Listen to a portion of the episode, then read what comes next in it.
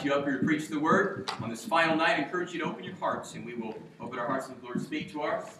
And I'll come up and close the invitation. Okay? Sounds good. When you finish. God bless you. Thank you for being here. Yes, sir. Okay. Go ahead and turn your Bibles to the book of Mark. Mark chapter 9. Mark chapter 8. Make that chapter 8. Uh, yeah, I don't know what's all of what's in Mark chapter 9, but I know it's at the end of Mark chapter 8 uh, right now. That it could get kind of interesting uh, if we uh, if we did it that way. Uh, okay, never mind. I do uh, know it's at the end of Mark 9, but we're going to be in Mark 8, okay? Um, glad to see you. Thanks for coming out uh, here again tonight. I know it's been sacri- it's been sacrificed for some of you. Um, of course, being getting off of work and being able to get out here, um, but we are glad that we were able to be here, and I hope uh, I hope that God has um, has done great things for you. And uh, that God has um, changed your heart on some things and just really um, helped you grow. Maybe encouraged you, uh, as was as some have said, challenged you, changed you. And uh, I'm I'm rejoicing in uh, in the decisions you made, even though I don't know what they all are and uh, don't have to. I'm just thankful that God has uh, done some great things for you. And so um, make sure you tell somebody else what great things the Lord has, has done for you and uh, pass on the, uh, uh, the excitement from, uh, from what's happened. So um, don't forget about the table. Stop by, get our prayer card as you head out. And, um, and if you want to get the monthly email from us that tells you about uh, what the Lord's been doing in our ministry, uh, you can put your email address back there. And then, of course, there's the CDs back there. Um, the one that says Prepare, that's the one where Hannah and I sing on it. And then the other ones are a couple men's groups that I got to be in, as well as the uh, the Bible stories for kids and Bible songs for kids. And of course, they're all just um, you take CDs, just put a little something in the box that you feel like is fair uh, to cover the cost. Okay, so please give yourself a discount. That's the whole point of, uh, of why it's back there. Okay, you're supposed to give yourself a discount and uh, and uh, get get yourself some extra music into your home. Okay, so that will hopefully be a blessing to you uh, later on uh, when we're we're no longer here, but you got a little bit of the Word of God still. Uh, going into your heart. So, uh, had a good day. Glad to have lunch with you today, Stephen. Um, I don't know. I may not have made it if I'd known you were wearing that tonight. Uh, but uh, yeah, it's uh, it's hard. It's hard because um, when I was uh, well, you I think I don't know if you knew, but uh, I'm a, I know he doesn't really care. He's like, yeah, we just step on you, right? Um, when I was um, 11 years old was the first time that.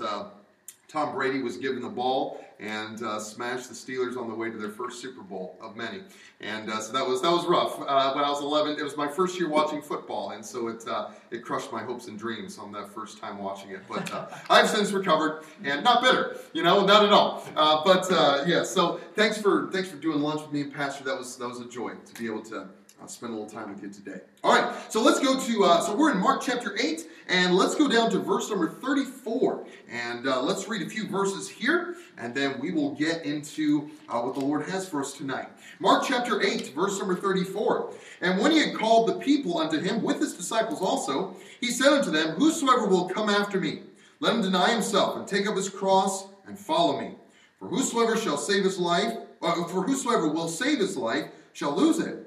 But whosoever shall lose his life for my sake and the gospel's, the same shall save it. For what shall it profit a man if he gain the whole world and lose his own soul? Or what shall a man give in exchange for his soul? Whosoever therefore will be ashamed of me and of my words in this adulterous and sinful generation, of him also shall the Son of Man be ashamed when he cometh in the glory of his Father with the holy angels.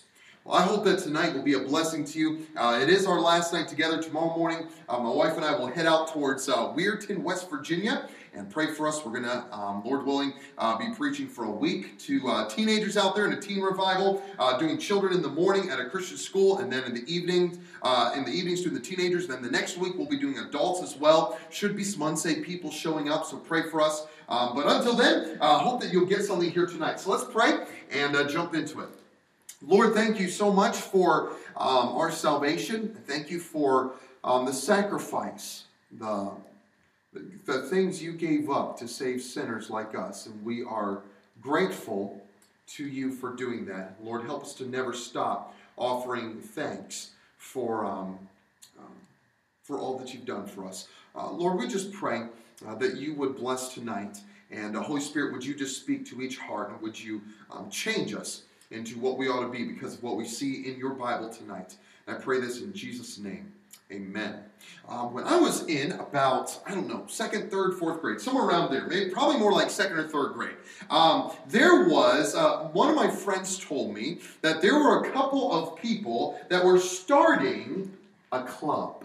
Now, how many of you ever, when you were a child, you were a part of a club. Now, I'm not talking about 4 H, Boy Scouts. Like, you made your own club. How many of you were in something like that before? Oh, you? Okay, good, yeah. Uh, I was in uh, some, one uh, briefly. You know, those things don't, they don't always last very long. But, uh, but they're kind of fun. You know, you, you put them together, they're a little bit of fun. Well, I heard tell, one of my friends told me, there was a club that was getting started. Now, this was, now this was uh, not just any kind of club. This was a this was a pretty big time club because the people who were starting it, I mean, these were these were like mature people, like almost adults. Like I think they might have been sixth grade, you know, sixth or seventh grade. You know, these are some pretty important people that were starting this club. And um, and I and he said uh, from what now, of course, uh, you know, second or third graders, who knows how trustworthy all the information was. But he said if you wanted to join this club, he said there were two guys that were in this club, and the one guy had kind of set the standard of what you do if you want to join this kid's club. And uh, here's he gave you three options. So if you didn't like one, you could always pick a different one of what you had to do in order to join this club. Uh, your first option You want to join the club? One of the ways to get in is you could take a knife and carve a smiley face into your arm. That was option number one. Now, if you didn't like that option, it's okay. He had more options. option number two, you could stick your hand into a fire and hold it there for like five seconds or something like that. Okay? That was option two. If you didn't like option one. Option three was now i think I, i'm not sure i might have the height wrong but basically it was to jump off of a pretty uh, tall uh, height. Now the, the height that i seem to remember this friend telling me was about 30 feet but I've jumped off a 30 foot um, di- diving board thing into the water, and I tell you what, it took forever to get down to the water. And so jumping onto ground, it, maybe it wasn't 30, maybe it was, but no one actually tried that one. Uh, so I don't know if it was 10 feet, 30 feet, whatever it was, but you've got to pick one of these three options. You want to be in the club? Pick one of these three. You know what is sad? Uh, now, of course, you know I don't. You know we didn't join this club, but uh, uh, you know we didn't join the club, and I don't know if anyone else did either. Maybe it was just the two of them in this club. And um, but you know something is it's amazing that people will pay some pretty high prices to be a part of organizations that are not very valuable. You know, kids when they grow up join clubs that are not so good, such as gangs and again, they pay a high price to be a part of something that's not really very valuable. I remember watching a documentary of um, some gang members talk about what it was like. They said, you know, once we joined a gang, you know, you couldn't just go anywhere you wanted to because, you know, if you saw a rival gang on your turf, you had you had to fight. You're always running for your life. You're running from other gangs. You're running from the police. And he said, you know, being a part of a gang, basically, you got the message that being a part of the gang was not really worth um, the, the, uh, the promises that they made of the wonderful things that they would provide for you. And, uh, you know, people will sometimes join some, some things that put some very high demands on them, but it's, uh, you know, they ask so much from someone, uh, but they really don't give anything that's very valuable back. Now, as uh, why you say, Brother Matt, why do you bring that up? Because here in this passage, Mark chapter 8, here at the end of, of this chapter, Jesus is approaching a crowd. He's approaching a crowd of people, and he calls to them. It says that the, uh, when he had called the people unto him, but he said, with his disciples also, um, Jesus had you know this crowd that was following him. At the time, it was popular, at least in this place, to be following Jesus. It was popular to be um, finding out what he was doing, to watch him, follow him, listen to his teaching, all that kind of stuff. Well, Jesus was ready to thin down the crowd. Because a lot of the people were just following Jesus because it was the thing to do, because it was popular, because it was what other people did, and Jesus wanted to know who was really all in. And so he said, I want to know who are my true disciples. And you know, uh, we could, we say it this way? Um, believers in Jesus, you know, people who are Christians, people who have tr- put their trust in Christ alone. There's plenty of those out there, but I, I want to make a distinction tonight between just simply a believer in Jesus Christ and a disciple of Jesus Christ. Because you know, you can be a believer of Jesus Christ, but never take the next step to sacrifice for the Lord in the way that he has done for you in becoming a disciple. Now, one of the things that Jesus says is if you want to be used by me, and I bet, I would think even in this crowd here, I would think that many of you want God to use you. He says, You want me to use you? He says, All right, I will use you, but he says, It will cost you. And you know, one thing that Jesus did, Jesus did not make it, uh, Jesus made it very clear about some things that following after him and seeing him use you is going to cost you. God did not uh, somehow like kind of co- uh, cover it over with a little extra coating of sugar. He made it very clear that if you want to be a part of this valuable, can we say, camaraderie of being a disciple of Jesus Christ, he says it will cost you. But as opposed to like a gang or a club, he says this kind of group has high rewards that you can be used of God and see God do great things with you. So, what are, can we ask this, what are Christ's terms of discipleship? Okay? Well, if you want God to use you, you want to be a disciple of Jesus Christ, not merely just a believer, not just someone who is saved, but someone who God uses, you want God to use you, then first, you need to read the conditions. You need to read the conditions, and they're right here in verse number 34. Um, I remember when I was um, 12, 12 years old, uh, that was the time where I bought my first uh, video game with my own money. I tell you what, it was a big deal. I was so excited. It was a football game, and I was so excited because I love football, and I was so excited. And um, and so I'm installing this game onto my onto the uh, the, the computer, my computer. It was the family computer, and so I'm installing this game onto the computer. And uh, and for the first time in my life, I was confronted as I installed the game with a screen that said terms and conditions. Well, I'll tell you what, I was taking this game seriously because I loved football. And I was also getting a really good deal on this game. I mean, I had read through almost the entire manual of this game that had come with the, uh, with the game. And so then I come to the screen that says the terms and conditions. And I thought, oh, this must be important. You know what I did? I started reading them. At 12 years old, I'm going down through this. I'm scrolling slowly down. And as 12 years old, I'm trying to process some of this. Like, okay, okay. And I'm, I don't know, quarter of the way through, halfway through, and I'm thinking, I didn't understand that all.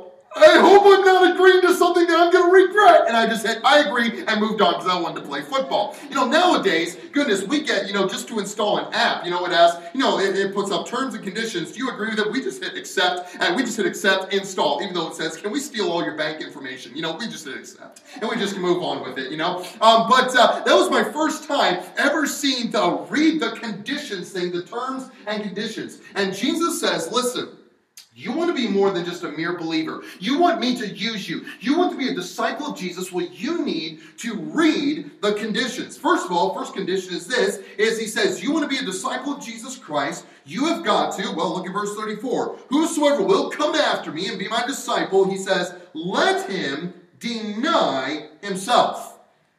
So Jesus says, you want to be a disciple of Jesus Christ, you need to learn to deny yourself. Now, someone might say, uh, well, I, I deny myself. Well, I can't deny who I am. People, that is not, uh, that sounds more like you got that from Hallmark or something like that, uh, or Disney. That is not what the Bible is, is saying here. That God, God is not asking you to reject the person of who you are, something, okay? The point of this word, the word deny, is a really simple verb that just simply means to say no. That's all it means. It means to say no. You ever um you ever been on a diet?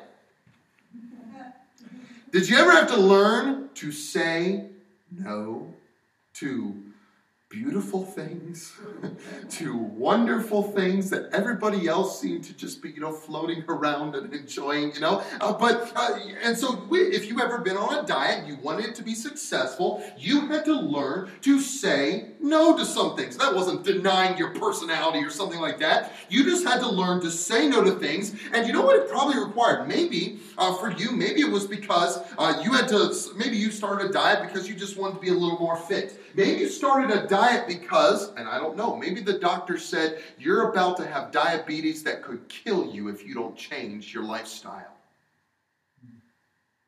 And so what happens is that you have, can we say, a fundamental reorientation of how you think. And the thinking goes like this I don't want to die, so I'm going to say no to the things that I need to say no to. And God says, You want to be a disciple of mine? You want me to use you? Then He says, You have got to learn to say no to the things that you want if God says you shouldn't have them. You know, we're so used to saying yes to us. You know, the phrase, look out for number one. It, it's so sad. It's, just so so bad. It's, and it's just so, that's such a, a worldly mentality. But God says if you're going to be a disciple, you're going to have to learn to start saying no, even in the little things, to the things that you want. Do we not sometimes have to make a decision? Are we going to sleep in or are we going to go to Sunday school? You know what may need to happen is we got to start saying no to our desires. Get up and go to the extra teaching of God's Word. You know, uh, sometimes we have to learn to say no to um, perhaps the way some of the ways we spend money. You know, it's nothing maybe for some of you to drop four, five, six hundred dollars to buy a new electronic, but it's maybe every other month that you drop a little piece of cash in the offering plate. You know, those missionaries don't go out, aren't able to go out on, uh, uh, aren't able to go out on love.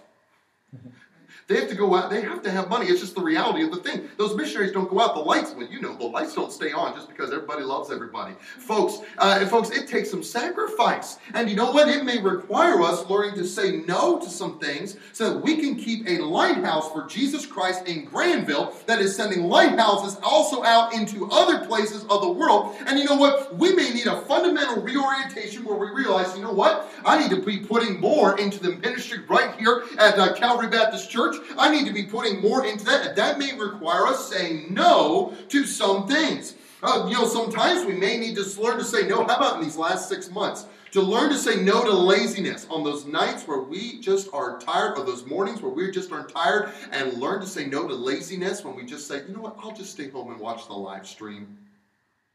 you know, when God says, you know, don't forsake the assembling of ourselves together, you know, praise the Lord. You, you do realize now, we all should, that in a blink of an eye, church could be gone. That's right. Church is very precious. The fellowship of the believers is very precious because the government could take it away from one Sunday to the next. Right. We saw that this year, that it could happen that fast. Folks, we, folks, and so uh, we have got to have just a fundamental orientation where we don't worry about what people think about us and that we give the gospel anyway. Where um, a fundamental reorientation where people that would normally annoy us and just uh, get a reaction out of us now, we're loving them and trying to be compassionate towards them and lead them towards Jesus. So he says, You want to be my disciple? You've got to learn to say no to some of your own desires and learn to say yes to what God wants. And here's the next condition. He says in verse 34, you need to take up, take up his cross. Take up your cross. So Jesus says, you want to be a disciple? You need to take up your cross.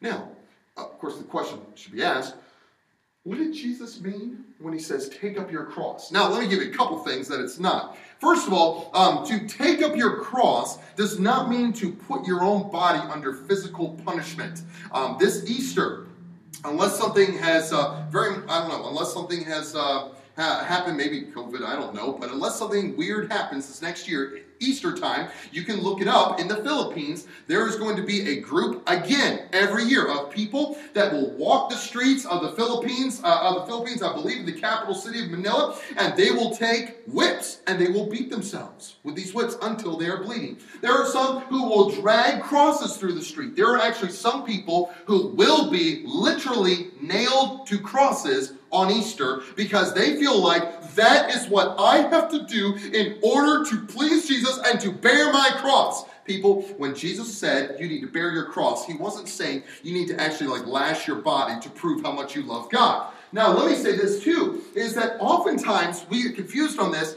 When we say, um, take up your cross, let me tell you one thing Jesus was not referring to also. He was not referring to a disease or could we say a handicap or a disability? You know, do we not often say, um, you know, about uh, like I have a bad back? Don't we sometimes? I know I've done it. Say, well, my back that's just my cross to bear. Now, we say that, and I understand what we mean, but I would say that's not what Jesus is referring to here because he says that bearing your cross, taking up your cross, is a choice for every one of you. And if I had a choice, I would not have this kind of a back. You know, and you probably wouldn't have the disease that you have too if you could make a choice about it. So when Jesus says, take up your cross, what is he signifying? Well, when someone was going to be executed by the Roman government, one of the things, and this of course happened to our Lord, that they would do is they would make the condemned criminal carry his own cross out of the streets, through the town where everyone could see him, out the front gate and onto the hill outside of the um, outside of the city, and there they would be nailed to the cross. But the criminal was forced to carry the cross because that made every single person who would stand on the side and watch that cross going by, they would know that criminal, though he once was wild, though he once did what he wanted, he is now submissive to the government.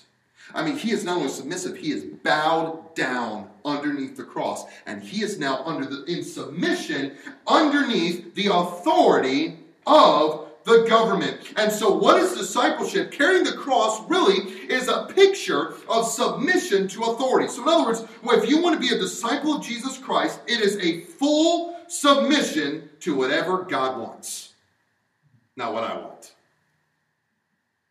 Do we not often live life by what do I want to do? What do I, you ever notice this? Do we not ask young people very often? So, what do you want to do with your life? That doesn't sound like such a good thing to be asking now, does it? What do you want to do with your life? Rather, what we should be asking young people is, what do you think God wants you to do with your life? Because God says that if you're going to be a disciple of me, you've got to bear your cross, which means God makes the decisions in your life, you don't. So, if, if you, should you learn something from the Bible this week in revival meetings, this Sunday as Pastor preaches, and you see from the scriptures what God wants out of your life, you know what a disciple says? God wants it, then he can have it. You know what just a casual believer in Jesus says? I didn't like that.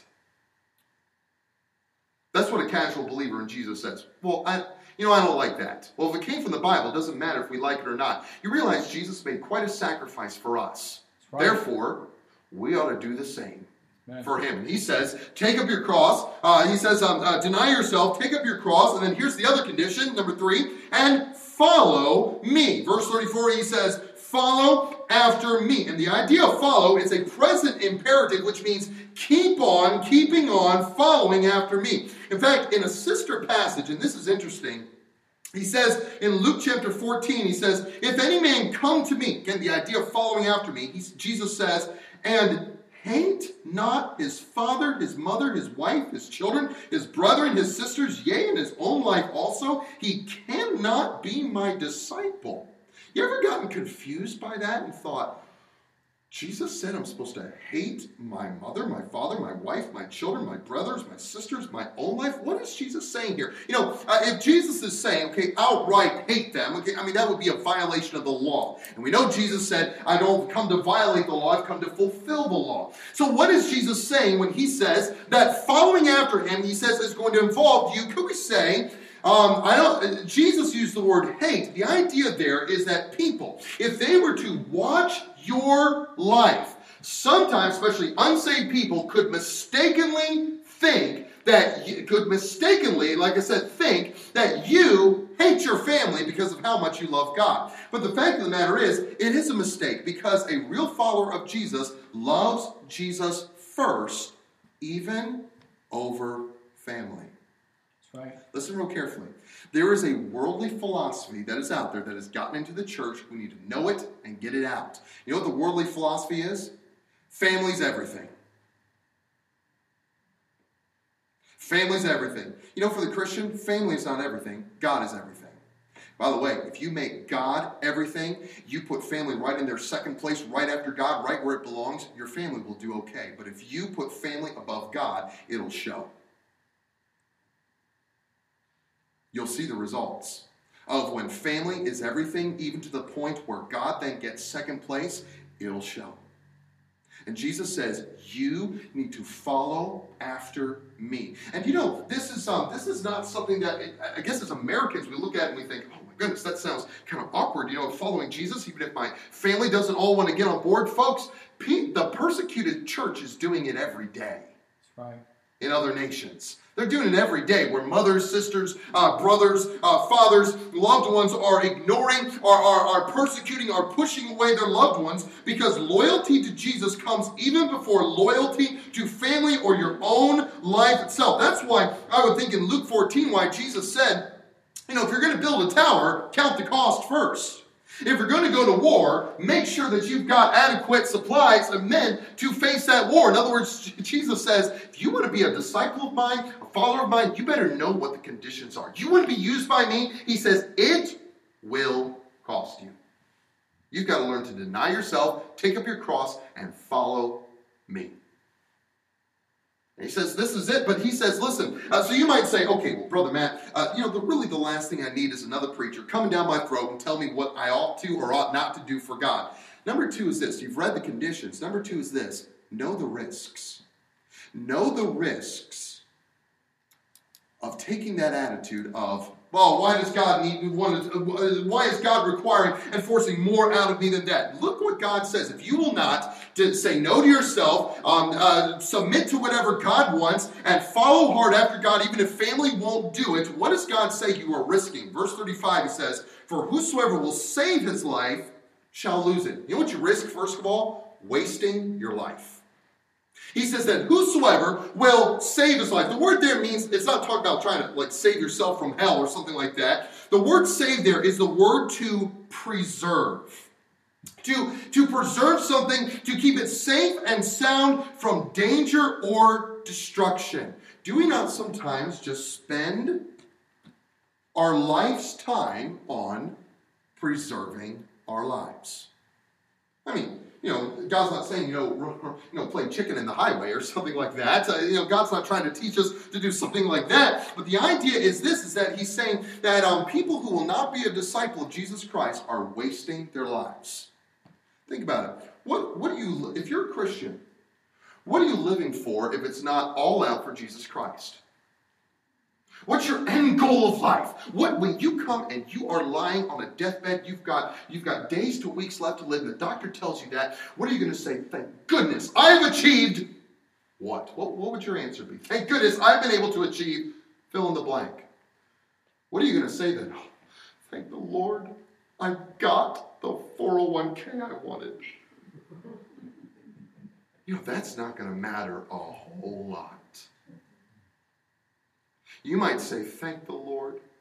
My kids, they're not all perfect, but at least they're in church. Thank the Lord. My grandkids are all saved. Thank the Lord that I got to spend however many dozen dozen years in such and such church thank the lord i got to see this friend and this friend saved thank the lord that i got to do that i mean you know when if you can come to the end of life and say thank God for all the people He let me influence. You know, that's one, you know, that is so good. Do you really want to come to the end of life and say, wow, thank the Lord I, I had money? You know, um, God is not opposed to you living comfortably. God is not opposed to that. Read the book of Ecclesiastes. He's not. But some of us live for that. We live for it to the point where we ignore or we deprioritize serving God. Where we say, where we basically put uh, what we want, what we enjoy up. You know what God says? If you're not going to deny yourself, take up your cross, and follow me, you know what you're risking? You're risking wasting your life. You know, if you were to fear, but you know, if you've got a lot of older folks, especially in the nursing home, to really talk as honestly as they really could, do you think a lot of them might say, I wasted a lot of time? Do you think a lot of them say, I wish I could go back and do this differently? I wish I, maybe, especially Christians, I wish I had served God more. You know, there's not, probably not a whole lot of people that would say, I wish I had worked more. Maybe, I don't think there'd be a lot of people who would say, I wish I had done my hobbies more. You probably hear a lot of, even from unsaved, I wish I'd been with my family more. From a Christian, I'd be, I wish I had lived for God. So, you know, what we risk if we won't serve God uh, as a disciple, we risk wasting our life, but we also risk forfeiting the things that will last for eternity. Verse number uh, 36 says, For what shall it profit a man? There's a good money word. You want to talk about money? What does it profit a man if he should gain the whole world and lose what? His own soul. Or, verse 37, what shall a man give in exchange for his soul? Because the soul of man is something that will last beyond this world. The soul of man is what will spend eternity in heaven or in hell. And, and so he says, what could be worth more than a soul? And you know, and for good reason. Oftentimes we bring this verse up when we're talking to, you know, unbelievers about the need to become a Christian. You know, what does it profit if you gain the whole world but you lose your own soul? But here in the context, one of the main contexts here is that Jesus is saying, Christian, what profit is it if you don't live for the stuff that will last for eternity? You know what will last in eternity? Men's souls, women's souls the souls of children, the souls of teenagers, the souls of the people who live down the road from you, the souls of men and women is what will last for eternity. Can we not spend our time to labor for the spiritual things that will last forever? Like I said, God is not against you living comfortably. But I'll tell you what, you know what you risk if you won't deny yourself be in total submission to God and follow hard after Jesus, even if your family won't do it, you know what you're risking? Forfeiting the things that could last for eternity. You know, when we live for stuff, kids see that grandkids see that. When we live just for things and for comfort and for money and for a bigger and better retirement, and we start to push church attendance and we start to push devotions off to the side, and, and we pick sports over and we pick sports uh, over over church time, and we pick uh, and we teach maybe maybe kids or maybe teenagers that uh, that sports are, are okay if you want to do that instead of uh, instead of church. And they learn from us these things. What do mom and dad prioritize? And they learn these things, folks. We have got we will risk losing the souls of men if we will not follow hard after Jesus, say no to our desires, submit to Him. But we also, also risk embarrassment to Jesus Christ. Verse 38, Jesus says, Whosoever therefore shall be ashamed of me and of my words. Now, my words, you know, oh, sure, that refer to anything Jesus has said? Well, sure, but specifically in this context again, he's talking about, you know, being a disciple of Jesus, denying yourself, take up your cross and follow me. If someone is ashamed of me and my words in this adulterous and sinful generation, of him also shall the Son of Man be ashamed when he cometh in the glory of his Father with the holy angels. You know what you risk also if you will not live for God now? Embarrassment for, to Jesus Christ. You know, Here's Jesus who has died for you. He bled out for you. He left perfect heaven to come to an earth where there is dirt, where there is just filth, where there is disease, where there is sin, where there is hurt, to die for sinners. And he says, Would you, and he says, I want to give you eternal life. Now, in exchange, you can have all eternity with me. That'd be like a million, billion, trillion years. But so, uh, in exchange for a million, billion, trillion years, can I have the rest of your, you know, uh, 62 years you have left here on this earth? Can I have the rest of your 38 years that you have left here on this earth? I'll give you a million, billion, trillion years. You know, is that a fair exchange? Oh, Lord, be careful about with my 38 years here. How, why do we get so possessive of that time? Because Jesus has sacrificed for us. How embarrassing it must be to the Lord when we are, when He has sacrificed so much for us and we will not sacrifice for Him. But see the benefits. Okay, we know the, we know the, we've read the conditions, we know the risks. See the benefits. Verse 35 says, if you, because uh, remember, we talked about you know joining that club or that gang at high you know high cost for a very low uh, out uh, you know outcome joining uh, joining uh, those clubs or those gangs. Jesus says yes to be in a disciple of Jesus Christ has a high cost, but he says look at what the benefits are. Verse number 35, he says that whosoever will save his life, try to preserve it, will end up losing it, destroying it. But whosoever will lose his life, will destroy his life for my sake and for the gospel's, he says, the same shall preserve it. You know what he's saying here is God is saying that if you will live as a disciple of Jesus Christ, you will actually have purpose. You know, a lady, uh, a lady um, talked to me. Uh, I was. This is when I was. Um, 16, 17 years old.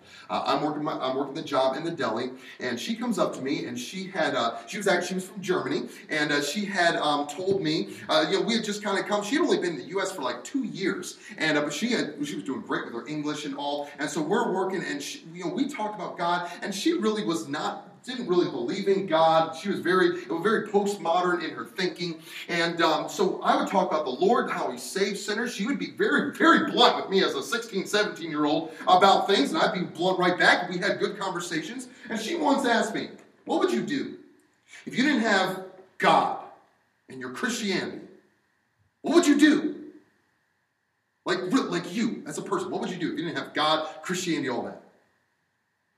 Said, hang on. And so I thought, thought on kind of what life would look like. And I said, because I had sort of thought on it before, and I said, I think, can't be sure, but I'm pretty sure, if I didn't have like God, Christianity, church, and all that, I'm pretty sure I would commit suicide. She said, Why? Why would you do that? You're such you're such a I don't know. She probably said something like, "Such a beautiful person and such a good." I said, "What's the point of living?" If we're just going to hurt for all our, all our lives and then die and go into the ground and that's it? What's the point of that? Why go through that? That's worthless. That's pointless.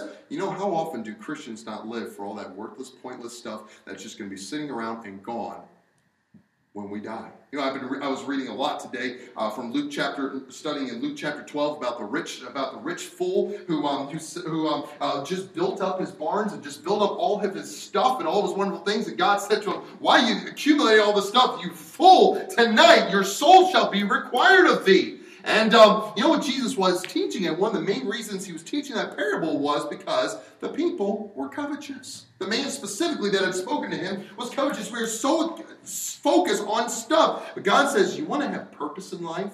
Serve me with everything you've got. Don't hold back on your money. Don't hold back on your time. Don't hold back on your energy. Don't hold back on your health. Let all uh, the health, the energy, the money, and the time and the talents that God has given you, use them for God. Some of us have more time than others. Some of us have more health than others. Some of us have more energy than others. Some of us have uh, more talents than others. But good night, that's why God gave us the church. So that the believers could work together as a unified body, putting their talents, time, money, everything together to go out for the sake of the gospel and see unsaved people in Granville, New York come to the Lord. That's, that's what God has. He says, you want to have purpose, then see the benefits. That life will give you purpose. And another benefit is simply uh, is that you will save the things that will last for eternity. Is that uh, you'll be able to see souls, things that will actually last in eternity. Well, you'll see them last for eternity. So here's finally the motivation. God says, understand the why. Why should you, why should you even consider being a disciple, denying yourself, taking up your cross, and following me. Well, Jesus says, I mean, for one thing, you're going to get the benefit of actually having some purpose in life, unlike other people. But he says also, here's why you ought to do it. Verse 35, he says that um, whosoever will lose his life for my sake. He says, if you need a motivation to start learning to say no to what you want, he says, do it for my sake. People, you exist for the glory of God. Everything else is just extra. You exist for the glory of God. Isaiah 64, verse 2 says, To make thy name known to thy adversaries, that the nation may tremble at thy presence. We exist to glorify God. And thank goodness God lets us enjoy the, enjoy the road along the way. But then he says, uh, he says, um, lose your life for my sake, he says, and the gospel's. For the sake of hell-bound sinners. He says, he says, uh, for the sake of hell-bound sinners, do it for the gospel's sake. But then finally, he says also that if you will serve God, there will be reward. You know, um, at the end here, verse number 38, he talks about when he cometh in the glory of his Father with the holy angels. Uh, there's another verse in Matthew 16 where he talks about coming in the glory of the Father with his holy angels. And he says, when that happens, he says, then he shall reward every man according to his works. You know, it is a it is a part of scripture. Jesus says, you if you're giving up your energy, your time, your money for the sake of the work of the Lord, Jesus says, I will reward. What does that look like? Don't don't try to let's not name to God what we want for rewards. Let's let God name them for us. But he says, I will reward. He will pay back every last dollar, every last mockery you've endured, every last minute you spent for him. He will reward you. So I want you to think tonight could you say, I am a disciple of Jesus Christ? Could you say, or, or would it have to be said of you that you're just simply a believer in Jesus? You're a Christian. Yeah, you've gotten saved. You've asked Jesus to be your Savior. You're not trusting anything other than Christ alone to save you. But uh, that is the extent of your relationship with God. Or even though He sacrificed like everything for you, you won't give up the littlest thing for Him. Would it be said of you that you are someone that says no to your own desires, that submits to whatever God wants from your life, and that follows hard after obeying Jesus no matter what anyone else does? God says, You want to have purpose in this life. You want to have reward in the next life. You want to see lost souls impacted. He says, You've got to be a disciple. Big rewards, but a high cost. And Jesus is very blunt that it is a high cost. But, folks, it is so worth it. It is worth having purpose in life. It is worth the rewards that He will give. It is worth the souls that you can impact. You say, but I'm not talented. Jesus didn't say anything about talent. He said, learn to say no to what you want. He said, learn to follow after me. And He will use you to impact souls. So let's bow our heads and let's close our eyes because there may be things tonight that you may need to commit to the Lord. There may be simply, you know what may need to happen tonight? There may be some habits that you need to tell the Lord, these have got to change. I didn't realize these were blocking me from following after Jesus. Or maybe there's decisions you make that are just so self focused, and those need to be driven out. Folks, I don't know what your need is here tonight, but I hope that you will obey the Lord. So, what I'm going to do here is I'm going to pray and just ask God to open uh, your hearts, and then would you just um, would you obey the Lord and commit to Him whatever He has said to commit and to change. You can come down here to the front, bow, uh, bow here at the front, but as soon as I'm done praying, I would ask you to respond to the Lord. Because God is, I believe God is clearly pointing out some stuff that uh, you ought to change for His sake. So let's pray. Lord, I just, uh, Holy Spirit, I know you are the convictor, so would you please convince every last person in this room who needs to be convinced of whatever change needs to happen in their lives? Would you please convict and help us to obey? Lord, would you let this be just a watershed moment in some Christian's life here, where life becomes more about serving you than about living for stuff? I pray this in Jesus' name. Amen. Let's leave heads down and eyes closed. Would you please uh, spend this next time in prayer? Amen. It's a great message. Let's right now, as our heads are bowed, let's take a moment to commit ourselves to the Lord tell you, if we put anything above Jesus, then Jesus isn't really our Savior. He's just life insurance. He's just uh, a substitute. We don't want him to be a substitute. We want him to be our everything. And often I'll hear Christians say, I'm a Christian, I love Jesus, but I hate church. My friend, Jesus didn't hate the church he loved. He loved it and gave everything for it. We want to have that heart before the Lord tonight. I want to invite you wherever you're at to make your seat an altar. Right there, if you want to kneel and pray, right there, if you want to uh, just, just meet with the Lord right where you're seated. Take a time right now to say, Lord, help me. Lord, help me tonight. Help me in my walk with you. Help me, Lord, to deny myself. Help me, Lord, to quit thinking about the numbers and quit criticizing every pastor under the sun, every preacher. Instead, start thinking about that soul, the fact that I haven't led a soul to Christ in two years. Start having a burden for people. Ask God to help you. We need help tonight. Would you take a moment to respond to the Lord as this song is sung? Just as I am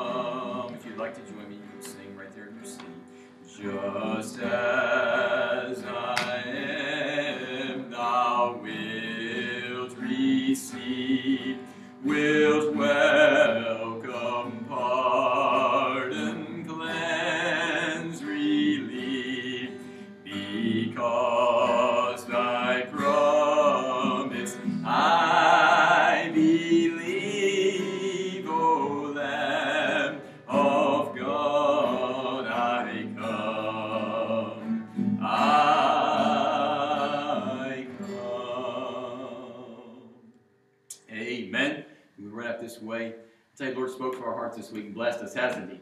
And thank you, Brother Galvan, for taking the time to be here with us. And uh, we thank God for ministering to each of us.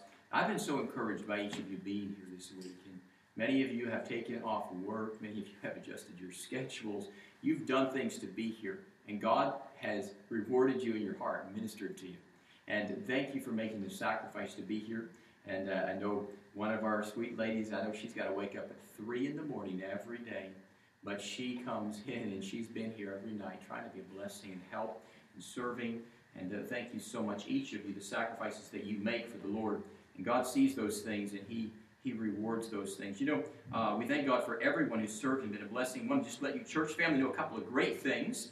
Um, we didn't do our missions letters yet this week. We'll do those next Wednesday night, okay? We'll share those uh, great missionary letters that have come in. But Josiah Hill, we sent him a little care package, and he got that. He wanted to tell you thank you so much for sending the things that you sent, and you were such a blessing and encouragement to him. And uh, he, he is uh, thankful for that. And we know God's going to use Josiah in a great way as a young man, uh, serving the Lord and training for ministry down at Pensacola Christian College.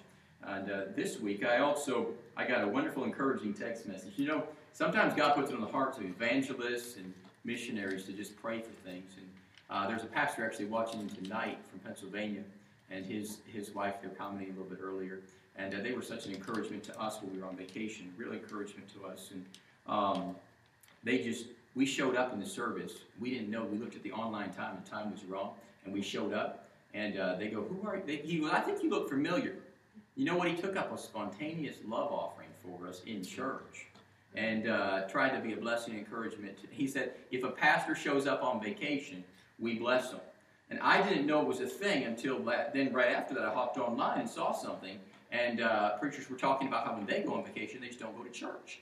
And so uh, I guess it's a rare thing for preachers to go to church on vacation. So since we showed up, he said he wanted to be a blessing. So if any other preacher ever comes in here on vacation, we're going to bless him. So far, it hasn't happened yet, but uh, I thought that was something great. That was a way to be an encouragement to people. And this missionary, he said, This is what he sent me tonight. And uh, by the way, uh, he, he's been such an encouragement here. But he said, uh, Pastor Daniel, how are you doing? How are the revival meetings going? Hmm. That was encouraging this afternoon. He said, I love you and appreciate you, brother. And then he said, I, I, I didn't notice. He says, Happy Pastor Appreciation Month. Thank you for your diligence, humility, grace. May you feel loved and honored and appreciated, respected and encouraged. And he said, and spoiled this month. And I thank God for this missionary. He's been such a, a blessing. He calls me all the time. And sometimes you say, well, people, and it, it was, he's a single missionary, but he's training for the ministry, and he's raising his support. In like, in like eight months, the guy's almost done raising support. He's just going around, he's traveling like 14 hours a day. And he takes the time to call pastors on the road. He'll text me, I'm driving for 14 hours. I want, I want to call you and encourage you. And, uh, you know, God sends people to just be encouragement in the ministry, and we thank God for them. And I tell you, little things like that, just a little word of encouragement. He said I was praying for us, you know? And I believe God's answered those prayers, and many of you have been praying all week for things, and God's answered your prayers. And thank you for being thank you for being prayer warriors. And it was so encouraging, folks that committed to pray last Sunday. And I believe God touched down because of that. Some of you committed to pray for a night, and God answered. God encouraged. God helped us. And we thank the Lord for that. And uh, we're going to close in prayer, and uh, we'll be in the back. And make sure you encourage this dear brother. Thank you so much for being with us. And uh, let's let's join together. We'll be here on Sunday, and you say, well, what's going to happen Sunday? We're going to have church Amen. at 11 a.m., and it's a great place to be in church. I, I love church. I mean, Jesus died for it, so uh, we're going to come back to church on Sunday at 11 in the morning. Father, we thank you for the privilege we had to be in your house this week. Lord, I thank you for all these dear folks. For many, it was maybe the first time they've ever been through a revival meeting series. And Lord, you revived our hearts. We thank you for the young lady that got saved Tuesday night. We thank you for the souls that you have encouraged and strengthened, whether that be here in present, Lord, or online. People have been ministered to, they've been blessed, they've been encouraged, and you've ministered to each of us in this room. We thank you for that. Lord, help us to uh, be an encouragement to every person you put in our path. Lord, I pray that you would help us. Lord, I think of uh, these people I've been talking with this week in the community that do not know Jesus. Lord, they're thirsty. I pray you'd help them to come and find the water of life. Lord, help us, give us a burden as we go out shopping this week, whatever we're doing. May we be mindful. There are people around us that need the Lord, and they need a word of encouragement, they need a word of help. And Father, I pray for the Christians in this community who claim the name of Jesus but refuse to attend a church, that you would convict them by the Holy Spirit, Lord, of their selfishness, their pride, their stubbornness against the Holy Spirit of God. And Lord, that you would bring a revival to the Christians in this community. Father, that you would bring a awakening to America. Lord, I pray it won't take another 9 11 to wake us up to the need for God. Lord, none of us are ever going to be perfect. There's going to be never a perfect deacon, pastor, or teacher. But Lord, we need your word, and we need to come under the fountain where the glory comes out. We also need to honor you as Christians in the way in which we conduct every part of our life. Lord, I pray that you would help us to do that. Help us, Lord, to be a, be a people, the people of God, committed to you. Bless every dear person in the room. Give them strength. Help them tomorrow. Give them encouragement tomorrow. Lord, I pray for some of the folks at their jobs, you just give them a raise. Lord, you bless them. Uh, bless them for their commitment. Bless them for their sacrifice. And Lord, bless these dear children that came out tonight. I pray they would get saved very soon. And Lord, they would come to a place where they put their faith in Jesus Christ. And Lord, I ask that you would bless the children in this church. You would build the children's ministry again in this church. And that you would be glorified in everything that we do and say here. For Jesus' sake, we do pray all these things. Amen. God bless you. You're dismissed. Thanks for being here tonight.